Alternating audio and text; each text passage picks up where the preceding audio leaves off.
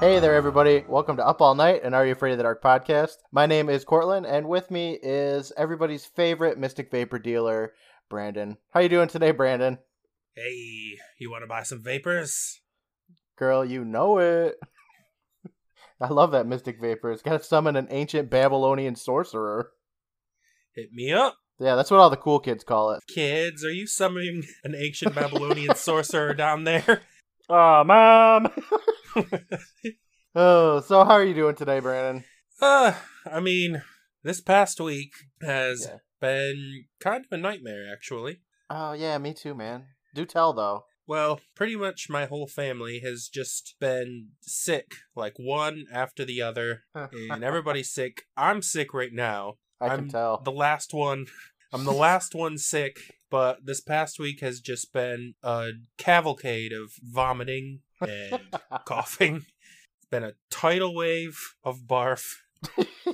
Just everywhere, every nook and cranny. Just all over the place. Oh, I'm sorry, man. But other than that, it's been pretty good. You still have any of your Cheez-Its, though? No, that's the worst part. All the Cheez-Its are gone? Yes. There's vomit everywhere and all the Cheez-Its are gone. Maybe I'll send you some. Who knows? Probably not, though. No, you won't. I mean, I, I just ate Cheez-Its with my son last night, and we were enjoying, again, a family-sized box. It was wonderful. That sounds like a beautiful dream. Yes. It was a real bonding moment, a father-son moment, sitting eating Cheez-Its. Well, I'm sorry. Are the kids better now? Yeah, everyone's better but me. I'm glad everybody except for you is feeling better. I mean, I mean that in a very nice way. In the nicest way possible. So the other night, my dog got us up. You know, I adopted that dog a couple weeks ago. Yeah. And she got us up at like four o'clock in the morning to go outside because she had to go potty. As dogs do. Yeah, they do. So we let her out, and she's a beagle, and she like sees, you know, another animal, and she just has to chase it. And she found an animal outside, and it was a skunk. And she got skunked oh, at four o'clock in the fucking morning. That is awful. I mean, we cleaned her off pretty good. We did, like, we looked online for some skunk stuff, you know, skunk remedies or whatever. And we gave her a few baths, like, you know, at four o'clock in the fucking morning. And then, you know, today and everything. But um, when you walk into my house, you get, like, your nostril hair singed away because of the smell. Mm-hmm. I mean, it's not super bad anymore, because I've been lighting candles or whatever, but I never had a dog get skunked. I've never really had dogs before, though. Did any of your dogs ever get skunked? No. I didn't think so. I've never known anyone or anything to actually get skunked. So, let me ask you, okay. Is the smell of being directly skunked, like, way worse than the smell you smell when you're just, like, driving on the road and you're like, oh, there was a skunk somewhere nearby? Because I always figured yeah. when you smell that, it's like way diluted from the wind. And that skunk was probably way far off. So like being skunked directly from the ass must be way worse, I always thought. I don't think she got skunked like straight on. Like it didn't get into her eyes or ears or anything. From my experience, when you pass a dead skunk, I think it's worse. Oh, okay. I think that is just like a culmination right there. Instead of, like, it being spread around in, in the yard. I don't know. Does that make sense? Like, it's yeah. just, like, a centrical, like, a central, like, point of skunk shit smell versus, like, yeah. oh, it sprayed it and then it ran away. Like Skunk City. Yeah, like, all of the essence of skunk is just right there mm-hmm. when a skunk gets hit. All right, yeah. Plus, I guess it would depend on how long it's been since, you know, it died and you drove by and all that, but... That's getting into, like, physics and stuff, Brandon. Like, I'm not going to have, like, a math That's equation well to figure beyond out. The scope of this. Our pitiful human science can't hope to comprehend. Wait! What the? Oh, God. I just love it. I was thinking about how he's, like, a video game character that just fails and gets to come back with no repercussions whatsoever. Like, oh, that didn't work. Try again. Yep, as long as there's high schools. I don't get why the girl, the, the Doctor Oliver had everything ready to go. She could have just done it again. Like, there's a little chlorine, there's a dribble of chlorine in the pool. Just move some of the leaves that didn't get hit with it and fucking do it again. And then boom, goth is back. But nope, nope. High schoolers have to be involved for some reason. I, I guess so. Doesn't make any sense, but who am I? I'm not goth. I, I enjoy I was for a little sciences. bit in, in high school. Yeah, I dyed my hair black one time when I had hair. Whoa. But one, it was like two or three times, actually. Badass. So cool. You have no idea, okay? But uh, we just got done watching episode ten, Jake and the Leprechaun. Uh, what do you think about this one, Brandon? I wasn't really looking forward to this episode very much. I kind of judged it ahead of time. Yeah. Like, oh, it's leprechauns. It's going to be shit. Yep, I did know, too. I'm not really not really into leprechauns as a foe or a ally or anything. They're just kind of lame. Yeah. But uh, I enjoyed the episode quite a bit, actually. Yeah, I feel the same way. It sounded boring to me. You know, there was nothing gripping about the name of the, the episode. Even me as, I mean, I have Irish in my family, and it was still like, yawn. You know, I was like, is Warwick Davis going to be in this? No? Okay, fuck this, you know? Yeah. I was ready to just be bored. And I wasn't. I was, I was, I liked it. It was fun. I had a good time with this episode. It took me forever to watch it, though. It took me like two hours to note this damn episode. There's just so much talking. There is. A lot of fast talking. Yeah, I had to pause it and, like, rewind it fucking two seconds at a time and be like, what'd you say, Sean? Well, you ready to dive up into this episode? Yeah, let's do it. Let's do it. This episode starts right out in front of the campfire, and Gary is talking. Uh, he's doing his Midnight Society leader duties, which is the first time we've really seen him do that. Yeah. He, t- he takes control of this situation. And he's telling us that Frank was supposed to be telling tonight's story, but they've had an unusual situation, and Frank's agreed to pass the bag of monkey bone dust to Eric. Which, uh, you know what, though? This doesn't seem all that weird, because it happened in the pilot episode, or, you know, our fourth episode, The Tale of the Twisted Claw, where Eric started telling a story and was just like, I don't know what happens next, guys. And then David's like, all right, give me that fucking monkey bone dust. Let me tell a story. Yeah, that's interesting that it was Eric in that case, too, because... he's a troublemaker. This is Eric's first story. Yeah. And it wasn't even supposed to be Eric's story. No, you're right. So that means this was another week that Eric wasn't telling a damn story. And yeah. The first one that he told was so shit, they were like, no, no, no, let's... let's get someone good to tell a story. So, if his grandpa didn't die... he would just be yeah. not telling a story again. So when the hell does Eric tell stories otherwise?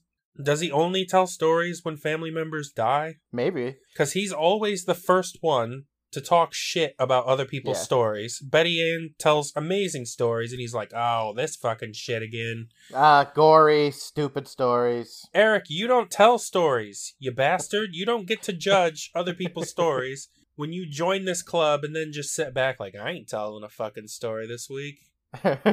He reminds me of the kid uh, when you have to partner up in school, and he's the one that doesn't do anything for the project, and it's all up to like you and your buddy, and he just takes all the credit. He just sits there, he listens to the story without thinking of his own and just enjoys it. Yeah, what an asshole. Yeah, he is. So Gary tells Eric he's got the stage. And you know what? This kid, he does some really good acting here. He he genuinely looks sad. Yeah, you know what? I agree. Yeah, like he has to like collect his thoughts before he speaks and stuff. It, he is acting like somebody in his life actually did die. And I yeah. thought that was, that was like, that's a, I don't want to say a theme for this, but it's like a theme for the Midnight Society bits. And it was my favorite Midnight Society bit so far this season, I would say. Yeah, he did really well. I don't really like Eric as a character, but he really expressed some emotion. He was like, my grandfather never lived to see me start kindergarten. He tells us that his grandfather died, and all the kids look really sad, and he continues saying his grandfather was from Ireland, and he used to tell stories from uh, air area? I don't know what he says. Yeah, it's a word I've heard before. It must be someplace in Ireland. I don't know. Anyway, he says that he acts out all the different parts and uses a new voice for each character, just like Betty Ann does. Uh, and then Eric says, before his grandpa died, he gave him a hat, and he grabs a bag, and he takes out this, like, trilby-looking hat. Is that right?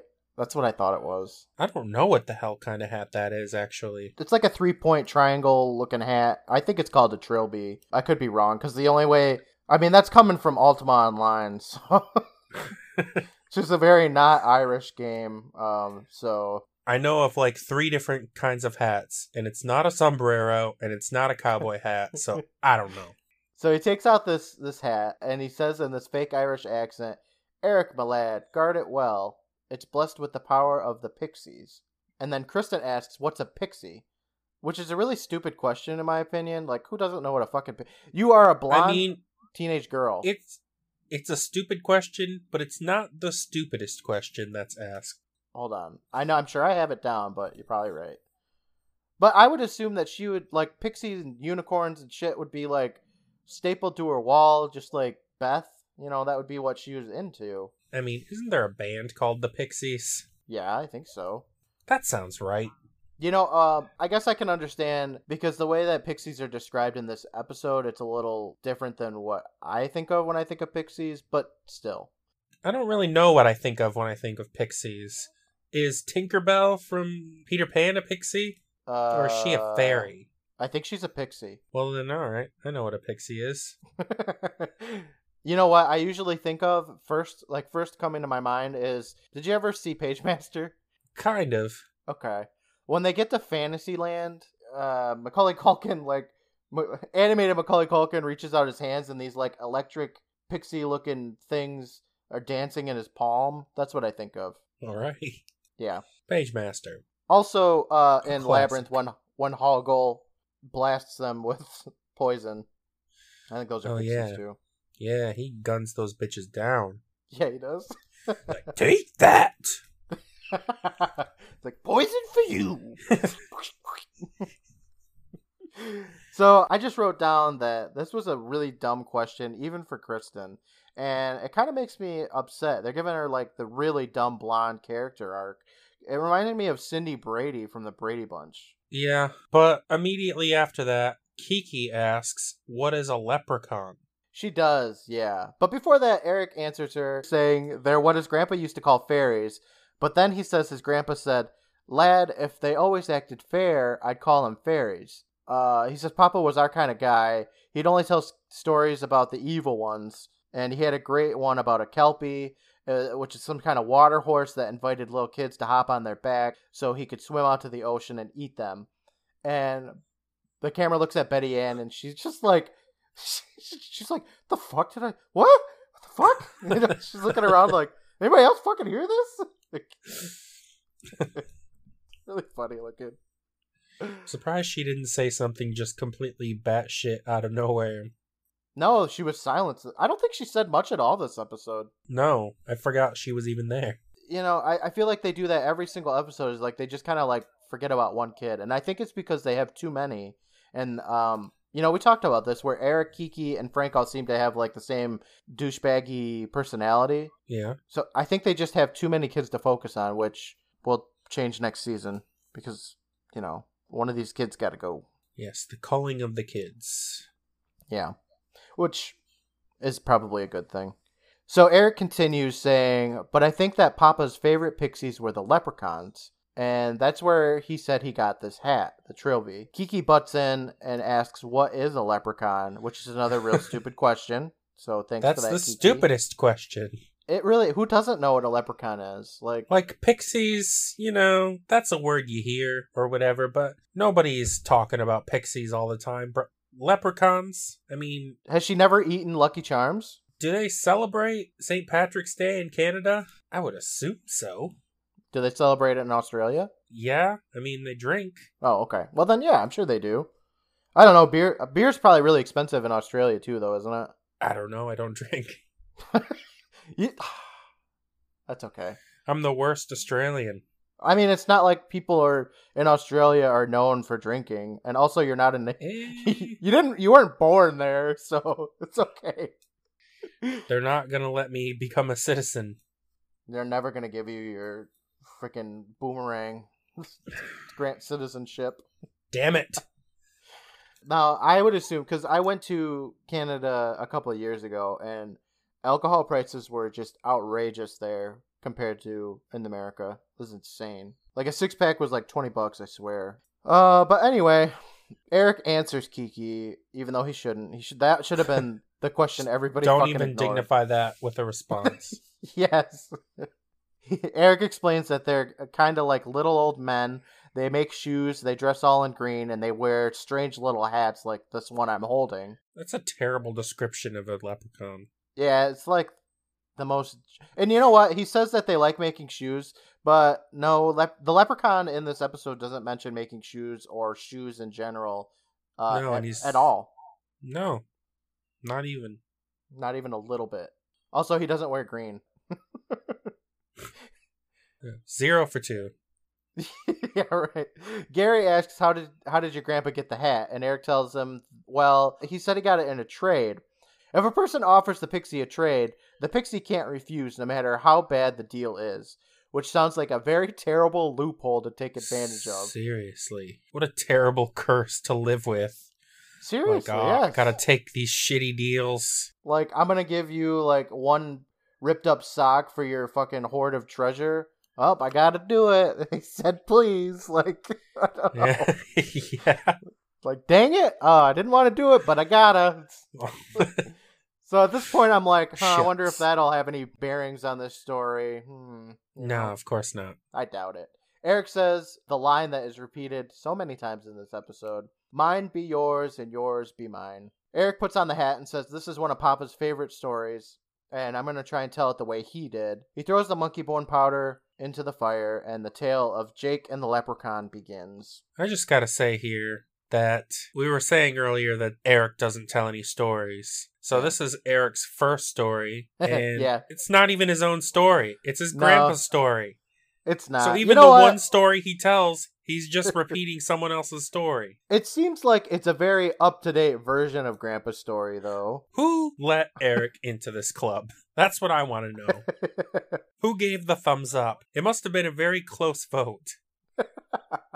The story starts in front of what looks like a props on a stage for a play. Uh, that's a, like immediately what I thought, because you can clearly see a painted moon in the backdrop, and the, the camera moves through some trees that look kind of proppy. Yeah, from the very first frame, I was like, oh, what is this, some kind of movie or T V show or something yeah. that they're filming? Uh, and then this kid comes out of the trees, Um, like walking down a path. He looks like he's dressed to be one of the poor kids in Aladdin. Yeah, that's what I thought as well. um, but he's also got pointy ears like an elf. So he's a poor elf. Who knows? Some dude in a brown lady's wig uh, roars at him from behind a tree for some reason. And uh, this kid, who is Jake, he just screams. He screams like a bunch of times. It's like, it's not one long yeah. continuous scream. He's like, ah, ah, ah, ah, ah. This kid's screaming all throughout this episode. All the time.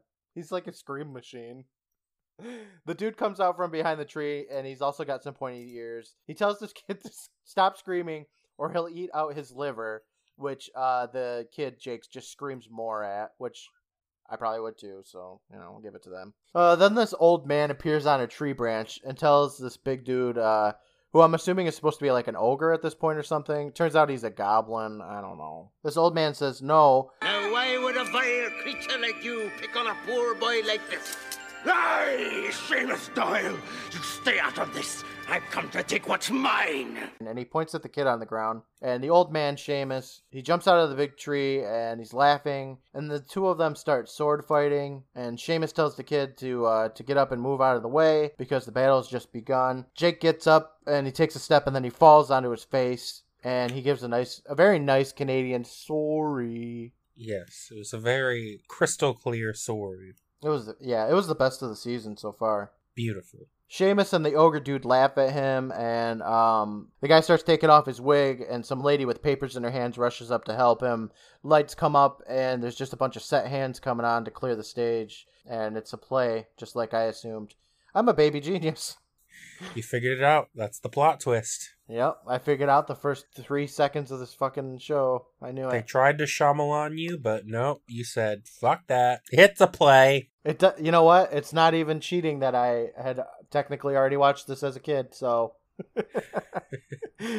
But anyway.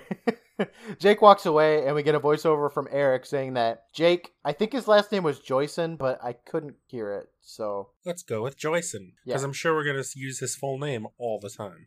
Not actually ever again. This is the only line. So he says that Jake wanted to be an actor more than anything else. His big break came when he landed the lead in the Will-O-the-Wisp, a magical play about leprechauns and goblins. It was Jake's first play, and unfortunately, it was going to be his last. Spoilers. Uh, yeah, right? Seems a little ominous. Uh, the guy playing Seamus starts yelling for some girl named Lucy. Lucy! Lucy! I need my tea! Uh, out of nowhere, the redheaded girl dashes up to him with a cup of tea on a serving platter, and he drinks it, and he says, just a ting, just a ting. He pats her on her shoulder. I'm not going to do an Irish accent because I'm not. Oh, man. I don't know how to do one. I've tried it before. It always turns out Scottish. This podcast will be at least eighteen percent better if you do all the voices with an Irish accent. Yeah, okay, but also it'll be like fifty percent more insulting to Irish people. I think you can get away with it. Oh, Saint Parsarvus? I don't know. I don't even know how to do it. I'm sorry. I should have practiced. I didn't really have much time, though. I just watched this, like, less than twenty-four hours ago. I watched this, like, less than twenty-four minutes ago.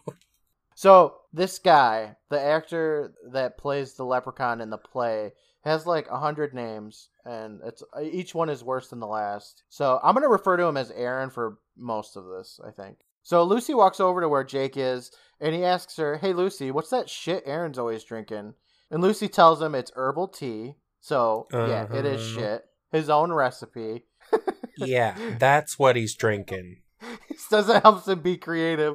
So I'm like, oh, shit, he's drinking some, some Mystic Vapor tea up over there, huh? Yeah, some herbal tea, wink, wink.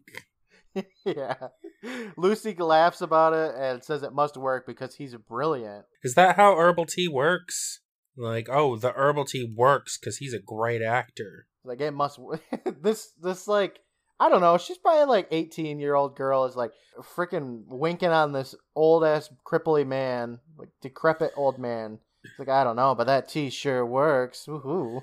Did you notice that she looked pretty similar to Beth? Yeah, I did. I don't think it was the same actress, though. No, it definitely wasn't the same actress, but she had a Beth vibe. So Jake looks over at her and says, do you think that stuff would help me? I'm not doing so hot. And Lucy, being a supportive person, says, Ugh, I think you're doing just fine, Jakey. He seems bummed about that, though, so Lucy gives him the recipe for this tea, and she says she doesn't think he's going to be able to find the ingredients, and that Aaron has his own stash, but he's probably not going to want to share his shit. No. No one wants to share their shit. Especially not with Jake. I don't know. I'm assuming that these herbs are expensive or something, and, like, I wouldn't. Fuck that. Tea's gross anyway, kid. Fuck you. It is. Stay away from tea. Stick to Mystic Vapors. Okay. Aaron's now screaming for Jake to come over there. So he thanks Lucy and goes up to Aaron, and Aaron tells him he feels inspired. So let's practice a jig. Which makes sense because they dance, like, Five times in this episode. That's stupid.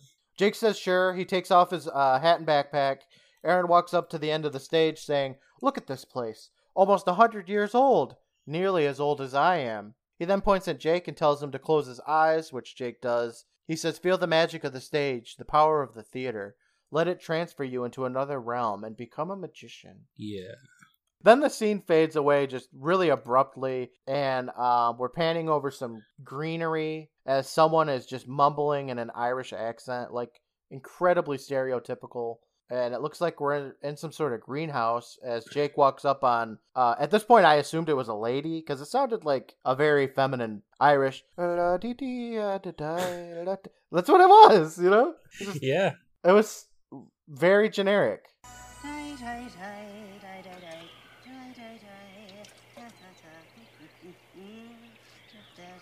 Take a good long drink, sugar. So at this point, Jake walks up on what I assumed was a lady giving a pine tree some water. And Jake is like, hello? Anybody here? Which I thought was an odd question to say because you can clearly hear some Irish lady mumble singing in just this generic Irish accent. And then I feel bad because Jake rounds a corner and a little person pops out and it's very clearly a man. eh, clearly. I mean, I loved this guy. What did you think about him? He's probably my favorite character of the series so far. He's so cool. I don't know. Like, this, the chemistry between Jake and this guy, whose name is Sean, is just, like, He's incredible. Awesome. I loved it. I mean, it wasn't so much Jake as Sean, but... yeah. The chemistry between Sean and the and the camera is amazing. His charisma makes up for Jake's Jakeishness. Yeah. Jake is just there to, like, look at the camera with his mouth open. Really. Yeah, Jake's Jake's not really given much... in this episode. Like, if Jake wants more than anything to be an actor, like, bro, you're gonna have to give us a little more. Yeah, give us a little pizzazz. So Jake takes one look at uh this dude and he's like, whoa, which is um really not a nice response to seeing a little person, but maybe it's the first one he's ever seen. Uh, the guy, Sean, la- uh, responds by laughing and saying, you're looking at me like I was a sight, which he is, because he's got this long, brownish, black hair. Beautiful hair. It really is. Just gorgeous. He's got these sweet overalls on right now and an orange shirt underneath. I can't say anything but amazing things about this guy. He continues, uh, but heed me words. You're the one who has the glamour. I don't know what the glamour is. Yeah, like... what a weird thing to say. Yeah. You're just like, oh, hi. And he's like, well, you got the glamour. Yeah, I know. Like, is it a Is that a curse? Thing? What are you saying? What is the glamour? I could look it up, I guess, but I'm not going to. I assume it's like, oh, you have a healthy shine about you or something like that, you know? You look glamorous. You're beautiful, kid. Sean's the one who's glamorous. He is. Oh, man, that hair. so It's so amazing. Jake apologizes and helps the guy down from where he was standing because he's, like, up on an elevated surface, I guess. And then he asks what he meant by saying that I have the glamour. So the guy says, nothing at all, just the feeling. Then he pulls out a business card and hands it to Jake saying, Sean O'Shannon's the name. Remember it. You might be needing me. For what? Like, he's there for a reason. He obviously needs you right now. Yeah, so Jake is there to get the herbs from the recipe list that he got from Lucy, but it never explains how he knew to go here. Jake does not have parents. There are no parents in this episode whatsoever. Absolutely how not. How does he know about... who told him to go to this greenhouse? I don't know. He walked down some... walked down some seedy alleys and was like, do you know where to get special herbs? And they were like, oh yeah, kid. Go see this glamorous, this beautiful, incredible man. When you hear the voice of an angel, you know you've made it. Sean walks away from Jake and asks him what he needs from him today. And Jake tells him, I'm looking for, for some special herbs to make tea. Do you carry these? And Sean's talking up his herb garden, saying he's got everything. Uh, but then he stops as he's reading the list of ingredients. And he, and he says, bluebells, foxgloves, and ragweed. How dare you bring this here? It's just... you'll not be getting such herbs here. Yeah, he, like, wants to fucking punch Jake. Oh, it's great. We'll get to it a little bit, but it's something hilarious happens that I'm sure you've seen. He throws down that recipe list, and he says, a pox upon you for asking. And Jake says, it's just for tea? Yeah, like, fuck... Sean says, I know what it's for. Off with you. Off. And he shoos Jake out of his greenhouse. And and he walks back over to pick up the recipe. He picks it up and he looks at it. He gets pissed again and he, he huffs and puffs and he throws it on the ground. And, and he opens up this little green gate. He walks through it and he slams it shut. Well, he slams it, but it's not shut. Yeah, you're right. It does. It does. It, like, bounces. It's got these little gates everywhere, too. Like, what's the point? Why I don't know. So a pox gates? On your gates. Fucking pox on gates. No. Maybe he's just, like, slamming stuff. He just is so dramatic that every time somebody comes into his greenhouse, he just gets pissed at him and just slams shit everywhere. The slamming a gate is fun. It is. Yeah, I agree with you. I don't have enough instances in my life where I can slam a gate. You know, um... I have a gate to my backyard, but I can't slam it because it kind of drags on the ground, so it would be really slow. It would be a really slow slam. I'd be like, ah, and it'd be like, ah, scraping across the ground, and it just, it wouldn't slam at all. Yeah, it's not ideal. No. In the next scene, we're shown like a stone face as somebody's giggling. They say, "Take his soul and grind it whole and eat it with a fish. The boy be mine for all of time. This is what I wish." Yeah. Yeah. Um, the person's lighting some candles. This is this part's really weird. It's creepy. Uh, he's lighting some candles, and it hovers over a face shot of Jake with this dopey smile. And the person laughs some more as we're shown like a frog in a, I want to say like a crystal ball, I guess, for some reason. It's like in its own terrarium. Yeah. There's also just a bunch of bottles with sand or whatever in them, too, that it kind of, the camera just sits on for a minute. Then the scene switches again to Jake running up uh, back in the play now. And he's asking to be made into a leprechaun, that the goblin could be back any minute. And Aaron asks him if he's sure, and Jake's like, yeah, hurry. And Aaron tells him he'll never be a boy again, and Jake don't care about that shit. So Aaron turns to uh, look at Lucy sitting in a seat, who t- turns on some music, and Aaron invites Jake to dance with him. And he gets up and he like twirls his arm like a like a little helicopter. And he starts singing uh, his song. Then dance with me and speak as I speak. The fairy ring, the dancing sing, the mortal bloom, a dying thing. He takes a drink from this like canteen thing. Uh, was there a name for this? It's like a bag. I don't know. I'm sure there is. There probably was, and they probably say it, and I just don't care enough to catch it. It's this like bag canteen thing. It holds water. It's got a lid and you drink out of it. So Aaron takes a drink out of it, throws it to Jake, who then also takes a drink on it. And Aaron must have put some monkey bone powder and a voodoo curse on it or something, because Jake's voice gets like really deep uh, and he says more of the, the poem or whatever. And he's wondering what the fuck is going on. And um, he's like, what's happening? What's happening to me? It's like, you're becoming a man, Jake. Aaron tells him uh, to continue on. Not, don't worry about that shit. And Jake understandably freaks the fuck out and tells him tells him to stop as his voice starts returning to normal. Uh, Aaron tells the set hands that it's okay. That's enough for today. We'll take a break. And Aaron tells Jake that he has to let himself go. What's happening to him now is the stuff of genius. Jake tells him, uh, but my voice changed. I changed. It was scary. And he doesn't like it. No, understandably. I know, right? If that happened to me, I'd be like, uh, okay, I'm done with this play. I, I don't care if I want to be an uh, actor or not. I'm fucking out of here. This is ridiculous. Well, the play seems shit anyway. Yeah, or he could just not take a drink out of that shit that this old man just drank out of. Yeah, I mean, in, in acting, they usually don't actually drink or eat things anyway. Right. So just pretend to drink. Yes. That's what I thought. Throw the bag. Uh, Aaron tells him that his acting was wonderful and takes him for a little walk, telling him, when you make magic here, it's like you've got the glamour. You have the gift, boy. Use it. And Jake gets stunned for a second because he said glamour, which is what Sean told him. And he pulls out the green card. I'm assuming it's the business card Sean gave him. And then Jake just runs away. Next up, Jake is back at the greenhouse, uh, but the camera's upside down.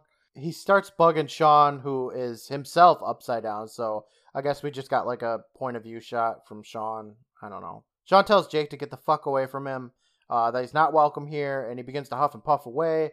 But Jake begs with Sean, saying he needs to know about those herbs. And Sean says, oh, I'm sure you do, but I can see right through you like fired crystal. Then he slams his little wooden gate right into Jake's dick. Did you see that? No. Yeah, he like throws that gate right into Jake's dick. Well, that's not cool. No, it's not. Come on, Sean. He's such a he's such a jerk. Like, it's the Jake's just tall enough, and the the gate is just small enough that when he throws it at him at his feet, it hits him right in the dick. Ouch. Yeah, I know. Uh, Jake begs Sean some more for uh, more information on those herbs, which Sean still doesn't want to give up, saying, uh, "You're taking me for a fool." But then says Sean O'Shannon is anything but a fool. And he walks into this little tiny house and he slams the door again. He's just such a drama queen slamming shit. He loves to slam. Loves it. Jake walks up to the little house and says, but something weird is happening to me. You saw it. It's like I'm changing. And then the door slightly opens and Jake walks in. And Sean is nowhere near that door. but he says, I've let you in to say your piece. Now get on with it! Then Jake tells him the whole story about what's been going on, saying, like, okay, I'm in this play where a leprechaun saves me from a goblin by turning me into a leprechaun too. He says, the more that we rehearse, the stranger I feel. Last time my voice even changed and it was scary. When Jake mentions Aaron, Sean asks more about him, so Jake tells Sean that Aaron is a leprechaun who said, I have the glamour, that that's what you called it too, and Jake says maybe he's just dumb and nervous about the play. But Sean gets some crap out of some cupboards um, and, and tells Jake, you really don't know anything about these herbs, do you? And Jake's like, no, Aaron, Aaron uses them to make his tea. Oh, this is where all the talking in this episode comes from. Whew, getting, like, winded from this. So Sean tells him that the herbs can be very powerful if used by those who know how to use them and how to get them. And Jake asks where he got the herbs. Sean tells him that he got it from a trade with a spriggan, which is like a, a sentient tree kind of thing, right? Yeah, that's my idea. And then he says that famous line, yours be mine and mine be yours. It cost him his favorite toothpick to get those herbs from the spriggan. Jake says those words again, saying it sounds like something from his play. Sean asks him when the play opens, and Jake tells him that it's tomorrow night. And Jake asks Sean if he wants to come, which he responds with, I wouldn't miss it for all the suds in Dublin. That's a lot of suds. It is. I don't know what that means. It means special tea, Cortland. Everything is just mystic vapors. Sean inhales some smoke out of his pipe, and he blows it into the air, which transitions into the next scene. And it looks like Jake and Aaron are practicing again. The same scene with the dancing and the singing. Yes, this play has one scene. Yes, it has like three. And it's shit. Yeah, it is. Sean walks from backstage to check this shit out, and he does not like what he's seeing. Uh, he looks around, up and around, um, you know, just looking for presumably something to stop this shit, right? This crappy play. Uh, he must see what he wants because he runs off. Aaron drinks from that flask again, throws it to Jake, who drinks it as well, all while Sean is fumbling with some, some crap behind the, the stage and the backstages. Uh, he's probably going to, like, drop a sandbag or something on this kid to ruin this shit show. Jake's voice has changed again. And he monotone says his lines, which is just really kind of weird. Sean undoes a tie, and a tree falls down, nearly taking Jake out, but he jumps out of the way. Immediately, Aaron starts screaming at Lucy about this shit as uh, some guy helps Jake up. Like, Aaron doesn't even care about Jake at all. He's just like, Lucy! Lucy, what the fuck's going on? Sean runs and hides under a table as uh, backstage as all the employees of the play are just, like, scrambling around. Probably filling out incident reports, like getting their lawyers on the phone and everything. Jake walks by and Sean calls him over. So Jake asks him what he's doing there. Sean tells him uh, he's saving his life if you don't mind. And Jake's like, what the fuck you talking about? And Sean explains that he's the one that dropped the tree on him. To which Jake understandably is like, what? That could have fucking killed me. What are you doing? And Sean's like, nope, I saved you. Take a look in this mirror. Jake does, and he sees that his ears are pointed, and then he screams with the, the widest mouth ever. His mouth is gigantic. I took a screenshot. Yeah, it reminded me of Aerosmith. I had the same thought. I thought it, it reminded me of Steven Tyler. Yeah. And then I thought he could swallow Steven Tyler whole with that mouth. So as Jake's screaming uh, into this mirror, uh, we cut to commercial. When the show returns, we're at the Midnight Society interlude. David says, his ears got pointy. And Betty Ann says, weird. And Kristen adds to it saying, very weird. These interludes are universally pointless and terrible. This one especially. I mean, I feel like I say that with every one, so you're right. They are. Yes, this one especially, but all the other ones especially as well. They just, like, take one thing that just happened in the episode, and they're like, oh, and then she screamed? Wow. So they each like... used one or two wishes. Like, shut the fuck up, Kiki. Like, just listen oh, to the okay, fucking story. You were listening to the story. Congratulations.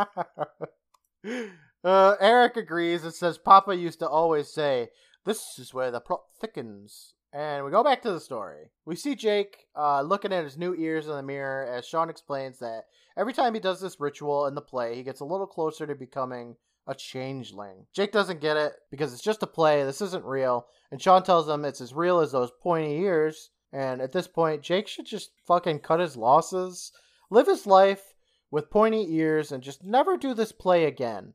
Don't you think? Yeah, just chop those ears down and just... Yeah, just file them down and live life. Yeah, like, if you want to still be an actor, like, you know, go find another gig. This one looks shit anyway, and yeah, see what happens. Yeah, just cut your losses and, like, oh, fuck, I guess I got pointy ears now. Wear a hat. You're fine. Sean tells Jake that tonight he'll take the oath for the final time, to which Jake says Aaron wouldn't do this shit to me. Sean says he would... if he thinks he is who he is, and asks where Aaron is. Jake tells him that Aaron's room is in the basement. No one bothers him there, uh, and he always takes a nap before every performance. So Sean says, all right, let's do it. Let's go down there and pay him a little visit. And off to the basement they go. And this is probably the most, I don't know, exciting bit of the episode, right? I, I mean, yeah, yeah, I'd say yeah. Which makes sense because we're ramping up, you know, to the finale part. Anyway, the duo round a corner, and now Jake has his hat on, covering his ears, um, which I don't know why. Like, he's like, okay, let's go down to the basement, but um, hold on, I gotta put this hat on. Doesn't make any sense. Yeah, and, like, he has pointy ears in the play, so people would just think, he, like, he's wearing his costume. Yeah. They're not gonna think, like, oh, you're becoming a changeling. I don't even Get know him. What the fuck a changeling is, so it's like, I assumed it was for plot reasons, but... nothing comes of it, so it just doesn't make any sense. Yeah. I have no idea. Uh, they look around before seeing a fire alarm, so Sean grabs a chair and uses his pipe to blow smoke up into the fire alarm, which sets it off. They hide in a closet, and Aaron like bursts out of his room, wondering what the fuck's going on, and he runs away. Um, I guess that was his evacuation plan, just to run.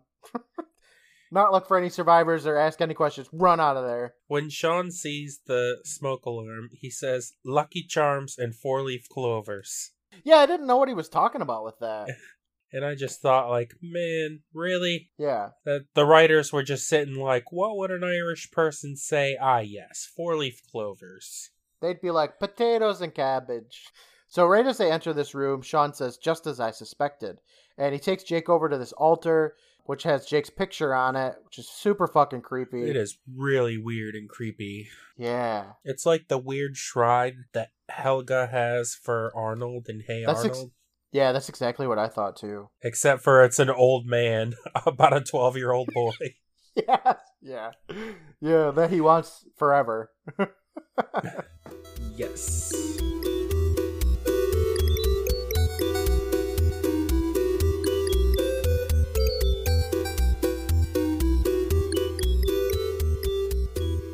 Hey everyone, Cortland here, your good buddy and your personal prop guy. Thank you so much for taking a listen to our tenth episode of Up All Night.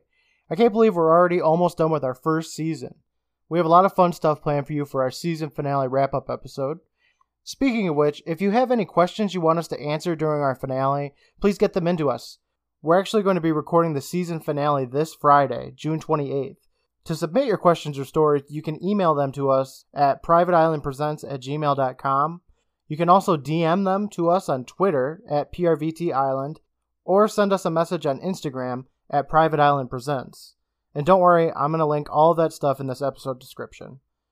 If you haven't done so already, be sure to stop into the Support Indie Podcast Discord server and say hello. Do you enjoy supporting indie podcasts like this one and want to find something new to fall in love with? Well, this Discord server has you covered.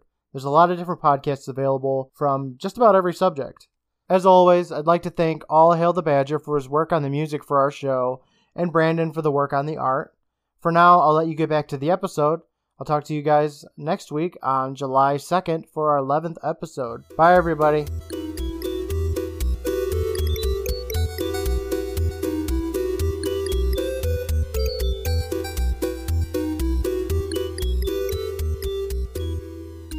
Yeah, so Jake is like, fuck, there's my hat up there, too, and And Sean's like, nah, whatever, you know, don't worry about that.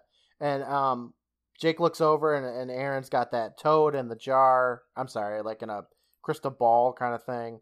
And Sean's like, no, that's not his pet toad. That's a changeling.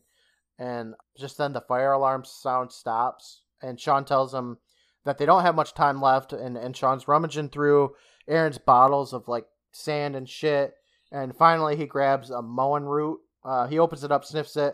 Just as the door opens, they hide under the bed, um, and Aaron comes back into his room. He takes off his ears, like his prosthetic ears. He puts them mm-hmm. on the table, and it reveals some, like, gnarly fantasy-looking ears. Then he takes off his shoes, like, right by the bed, and he's got these hairy, nasty feet. And finally, he sits down in front of a mirror, and he takes off his robe, oh. and it shows this gigantic tuft of, like, hair or fur covering, like, almost all of his back, but it's pretty, like, centrally located. Yeah, it's, really it's like gross. Austin Powers' chest, but on his back. Yeah, and um, the camera just lingers on it for way too long, and I'm like, is this guy naked? Because it only shows his upper half, and he unrobed. I'm like, is he fucking naked? Like, what are these yeah. guys? What'd they get themselves into? He goes into his room. He sits down with his special herbs. and he he sits down in front of his altar to this young boy. And he strips down. oh my it's God. Just his pre-show ritual. It's disgusting. Oh, it's so gross. That's more than I wanted to think of it. Yeah, it's it's weird. Oh. So Sean and Jake, they sneak out from under the bed uh, to attempt their escape, but it does that classic, like, villain hears something going on, right? So he turns his head, and he listens for him for a second, but then he just goes back to, like, his humming, or whatever the fuck he was doing. And the, the, the two guys, Jake and Sean, they get the fuck out of there. They exit the room. We're given a better shot of Aaron, and thankfully he isn't naked. He's got some pants on, which is good. Oh, I know. I mean, I know it's a kid's show, but I'm like, is he fucking naked? The fuck is this?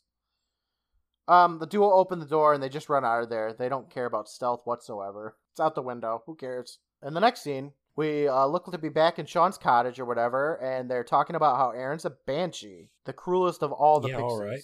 Sure, why not? Yeah, I'm just like, yeah, a banshee. All right. Yeah. I thought banshees were like ghosts that scream at you, but uh, nope, they're old men that are furry. They're old, perverted men who have obsessions with very young boys. Yeah, yeah, that checks out. They drink the tea made out of those herbs Jake wanted, and that's why Sean didn't trust Jake at first. Uh, he thought it was for him, for himself. Uh, that doesn't really make any sense. You know that there is a banshee. You know that he wants to devour the souls of kids. You know what herbs and stuff they want to drink. You could connect the dots. He's clearly not the banshee. And he's clearly the kid that is going to get eaten. Yeah. So Sean is like the world's worst detective if he couldn't figure that one out. But whatever. Jake ignores all that and wants to know what Aaron wants with Jake. And Sean tells him that this is where things get sticky. Because banshees feed on human souls every seven years. And they need to devour another one. So they leave a poor creature in its place, and that's where the toad in a jar comes in. Um, so I don't get it. Does the person turn into the toad, or does Aaron devour the soul of the kid, and just like a toad just like is created in, in its place? What do you think? Well, I assumed they get turned into a toad. That's what I figured, too. Otherwise, like, why even have a toad? It didn't make any sense. It's not going to be like you're going to devour a kid and then put a toad there and you're going to fool people. Like, oh. The... he's, he's fine. He's right here. He's just going to go to school and the parents are just like, yeah, that's our, our yep. kid. Yep, that's Jake. Although Jake's parents might not notice. They don't seem to really give a shit about him. No, they don't at all. Like, they don't even come to his play. You're right. uh, and we we know he has parents because he says he's gonna call them. Yeah, he mentions them, but Fuck. they don't even they don't even like. Get, don't even come this to his is play. His big break, and they're like, whatever, we're hanging out with our toad kids over here. We're over here with uh, with Josh's mom and dad at the cigar bar. um, so oh, wow. Jake Jake makes the deduction that the toad used to be a person, and Sean corrects him saying it was a changeling. And that's what Aaron is trying to do to you. When you take the oath one more time, you're going to be a fucking toad. Jake freaks out like any rational, insane person would do, saying he's going to call his mom and his dad and the police. No, you're but not, dude. Sean, Sean tells him no. He says, no, the process has already started. Look at your ears. You can't survive as half a changeling. Um, which, why not? The only thing that's different is that his ears are pointed. Yeah. Like, yeah. You'll be ripped apart by society. Yeah. They'll be out on the streets begging for scraps. They'll be like, ugh, your ears are a tiny bit longer. Yeah, you, you must be some sort of half a changeling. Fuck you. Yeah. Yeah. I'm like, this is where I thought of it again. Like, just cut your losses. Fucking don't do the play again and just be fine. Like, you got longer ears. You'll be all right. Sean pulls out a bottle and tells Jake he can beat Aaron at his own game. And I guess Jake just kind of agrees to endanger his life some more by doing this stupid play. The next scene shows us that the play is in full swing with just like this sold out audience. Yeah, I couldn't believe that. No. It's it's not a small little like high school gymnasium either. It's like it's... a fucking gigantic auditorium. Yeah. And it's packed like it's a Broadway musical. And it's yes. this shitty play yes. about leprechauns and shit. Like, who's coming to see this? I... Everyone. Everyone but Jake's parents. Yeah. So Jake's up on stage yelling at that goblin guy again, saying he won't be taken. And the goblin grabs him and he says, you have my mark or something. And, and Jake screams and he runs away. And it's kind of funny because he has to he has to run for like a long ways and he's screaming the whole time.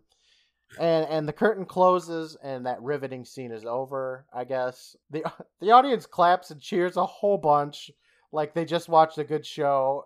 And we see Jake is backstage and he's looking for Sean. Sean pops out and he's wearing this like sweet yellow cape or something. I don't know why, but it's amazing.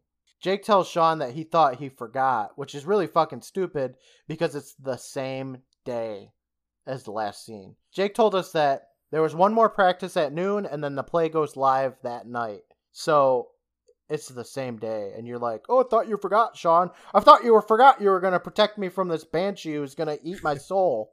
Yeah, and it's like, he's not going to miss it. Not for all the suds in Suds Ireland. In Dublin. Yeah. Sean says, not bad for an opening act, but are you ready for the finale? And Jake says he's as ready as he'll ever be. So Sean closes the door, and they get to work. And he... Sean is very excited about getting back at this banshee. Um, this kid's soul could get devoured. And Sean is just like real stoked to do this shit. It was really weird. Sean's a good guy. He is. I like Sean. He's... But also, he is okay with putting this kid literally in harm's way.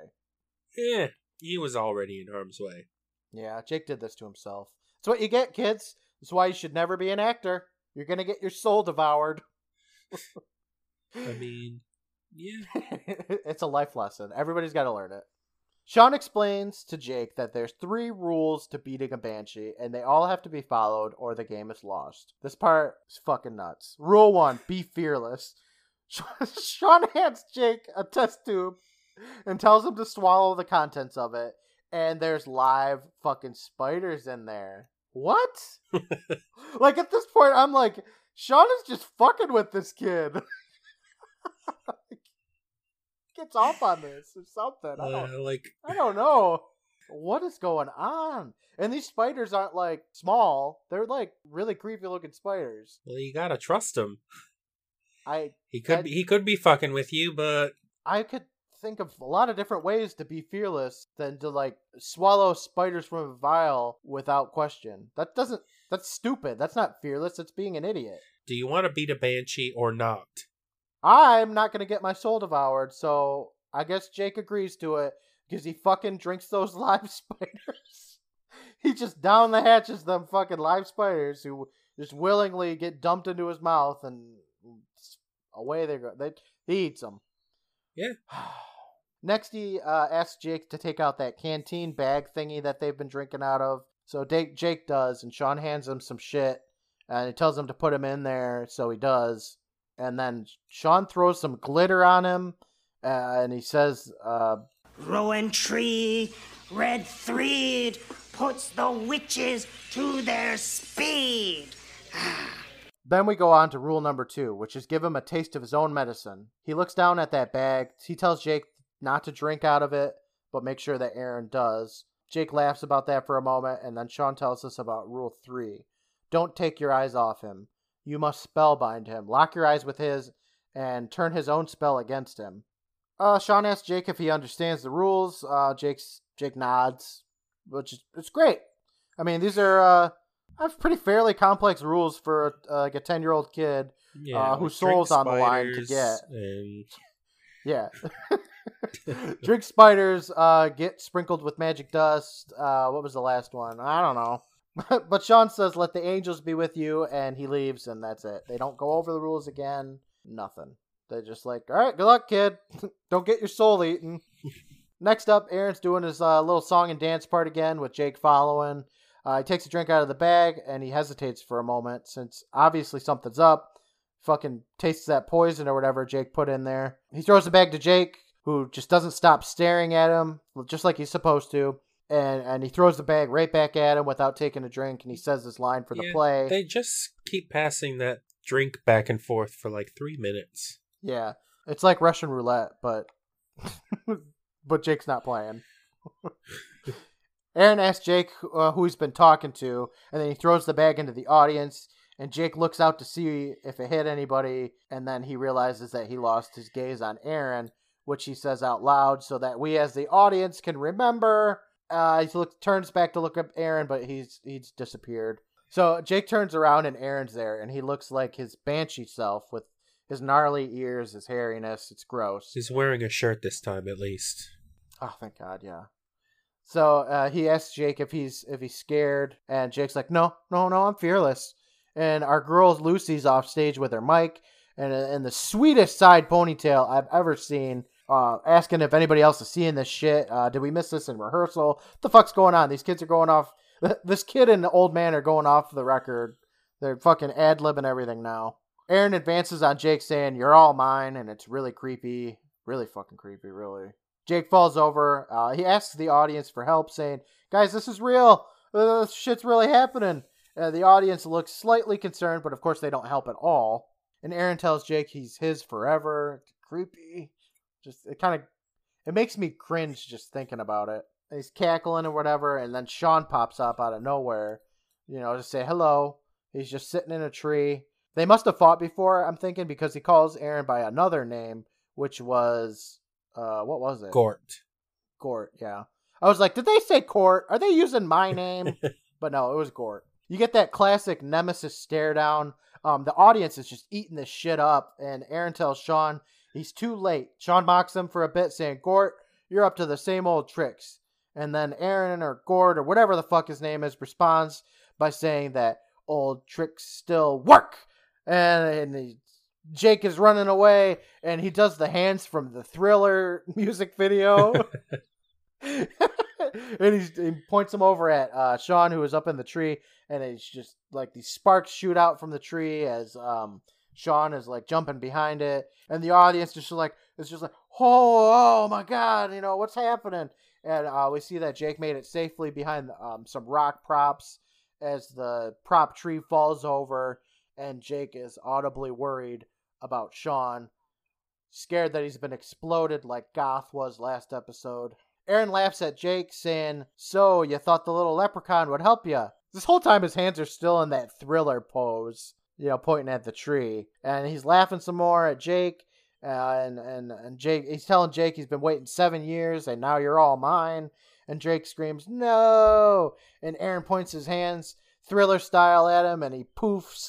Jake poofs in, into a toad, and Aaron picks it up laughing. But uh, but there's Sean. He's sitting on a rock, and he says, "Yes, Gort, he is yours, and this is mine." And he pulls out a motherfucking snake out of a pouch.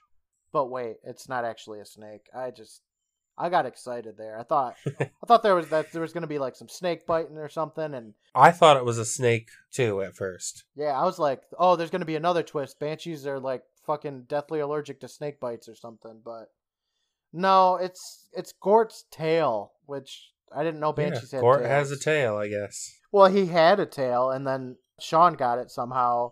And he says, he tells Gort that he's had it for this whole time, um, and perhaps you'd like to do a trade. And Gort's backing up like, no, no, no, no. Sean gives us this little little poem again. Yours be mine, mine be yours, blah, blah, blah. And and since he said that, he's got to do the trade now. So Sean throws the tail at Gort as he screams, no! And he flashes and he disappears, and only a toad is left. Sean walks up to the toad, and he's throwing his sprinkles in the air again. He's saying his little little magic spell about returning or something. And some smoke just, like, explodes. And Jake appears. And he's like, well, Sean, what the what the fuck just happened? And Sean tells him that he's free, that he beat the Banshee, even though Sean was the one that did everything. Yeah. Jake didn't. Jake really didn't do anything. Jake doesn't do anything at all. No. The only thing he did was meet Sean. Yeah, pretty much. Sean did all the work. The audience is just loving this shit, and, and Jake feels for his ears to confirm that they're back to normal. The audience the audience gives Jake and Sean a standing ovation, and, and the and the two guys, they bow, and Jake asks Sean if he's really a leprechaun, and Sean tells him that he is when the need arises, and he hands him that sweet trilby hat. And Jake put, takes it, he puts it on, and we're giving our ending voiceover from Eric. He says, the Will of the Wisp was never performed again, and Aaron has disappeared forever. The end.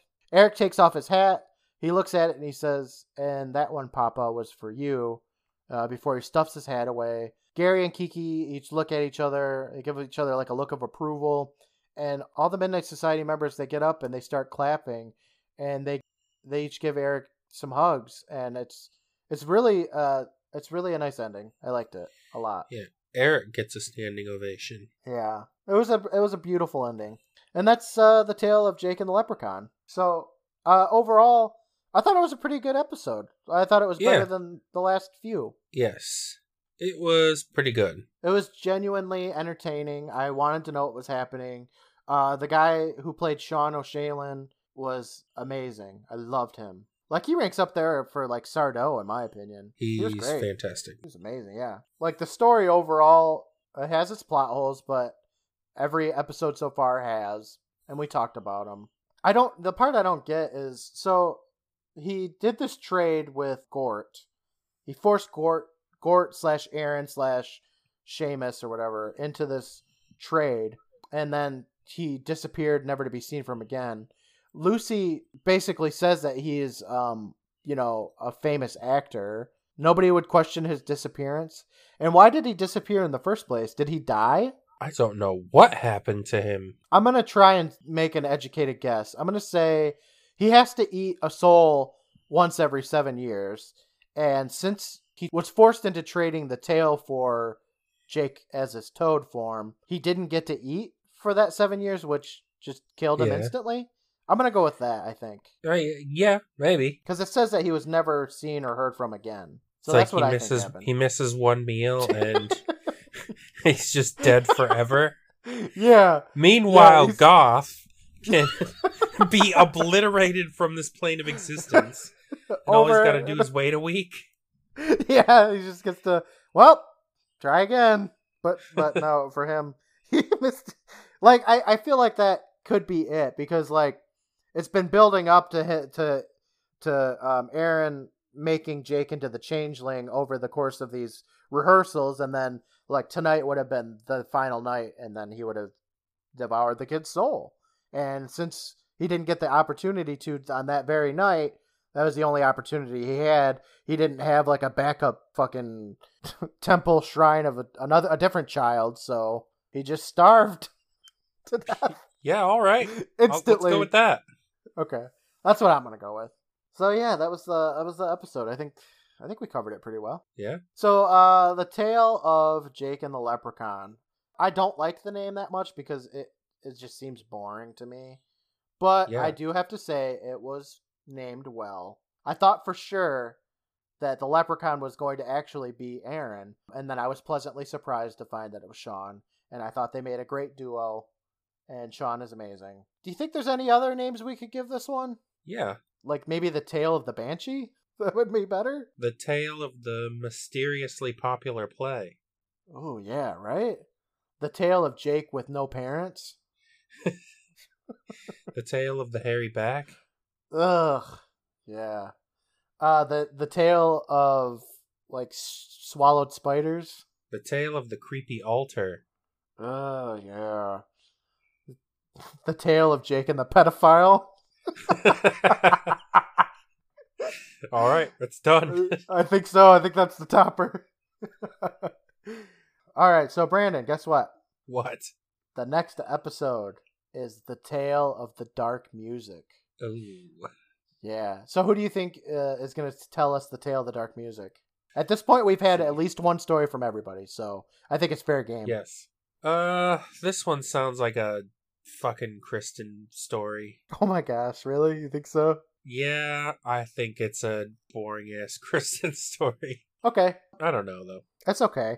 I do know who tells this story, so I'm not going to make a guess. But, Brandon, you hear the tale of the dark music, and what do you think of this tale is going to be about? It's a haunted piano. Okay, yeah, I like that. No, I don't, but continue.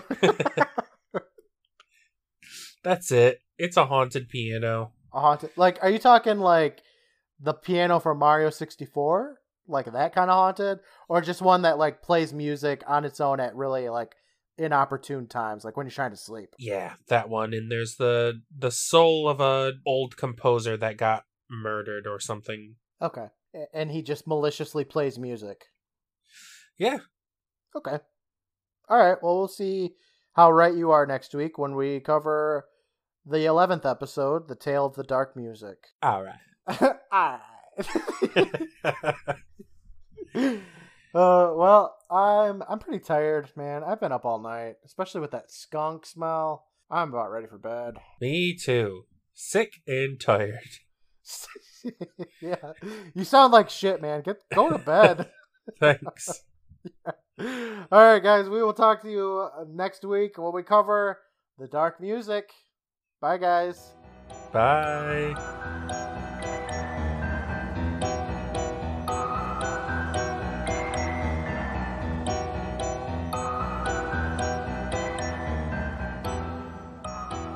I'm looking for, for some special herbs to make tea.